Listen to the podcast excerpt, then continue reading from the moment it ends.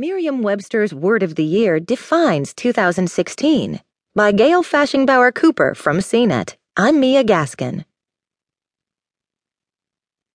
Fill in the blank. 2016 has been one blank year. If your first thought is unprintable, mine was too. So many choices. Bizarre, weird, mournful. Godspeed, John Glenn, Zsa Zsa Gabor, and the rest we lost this year.